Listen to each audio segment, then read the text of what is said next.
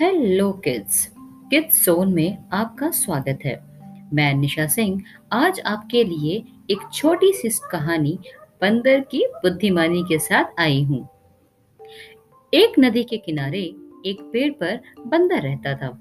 बंदर की दोस्ती नदी में रह रहे मगरमच्छ से हो गई। बंदर मगरमच्छ की पीठ पर बैठकर नदी की सैर करता था और बदले में मगरमच्छ को जामुन खिलाता था। और उसकी पत्नी के लिए जामुन भेजता था।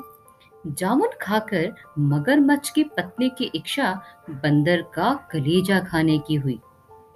उसने मगरमच्छ को कहकर बंदर को अपने घर बुलवाया। घर जाते समय मगरमच्छ ने बंदर को सच बता दिया कि उसकी पत्नी बंदर का कलेजा खाना चाहती है।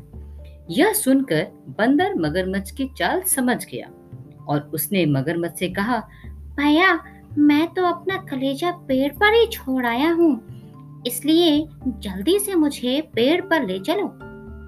बंदर की बात सुनकर मगरमच्छ पेड़ की तरफ़ मुड़ गया और जैसे ही मगरमच्छ पेड़ के पास पहुँचा, बंदर उछलकर पेड़ पर चढ़ गया और उसकी जान बच गई। तो बच्चों, कैसी लगी आपको बंदर की बुद्धिमानी?